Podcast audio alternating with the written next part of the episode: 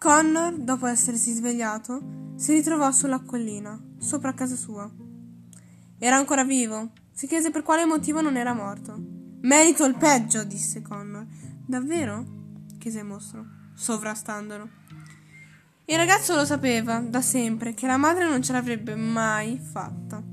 Sin dall'inizio l'aveva capito, ma lui comunque continuava a sperarci che lei sarebbe guarita, che ce l'avrebbe fatta.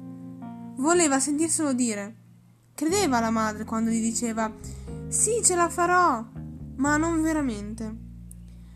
Non riusciva ad immaginare di stare da solo, senza l'unica persona che gli voleva veramente tanto bene. E lui continuava a pensare a quanto desiderava che finisse, a quanto desiderava non essere più costretto a pensarci, al fatto che non riusciva più a reggere la solitudine che si costringeva a provare. Il mostro parlò.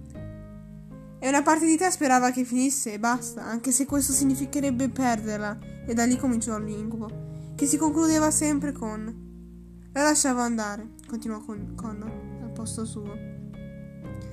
E questa è la verità, disse infine il mostro.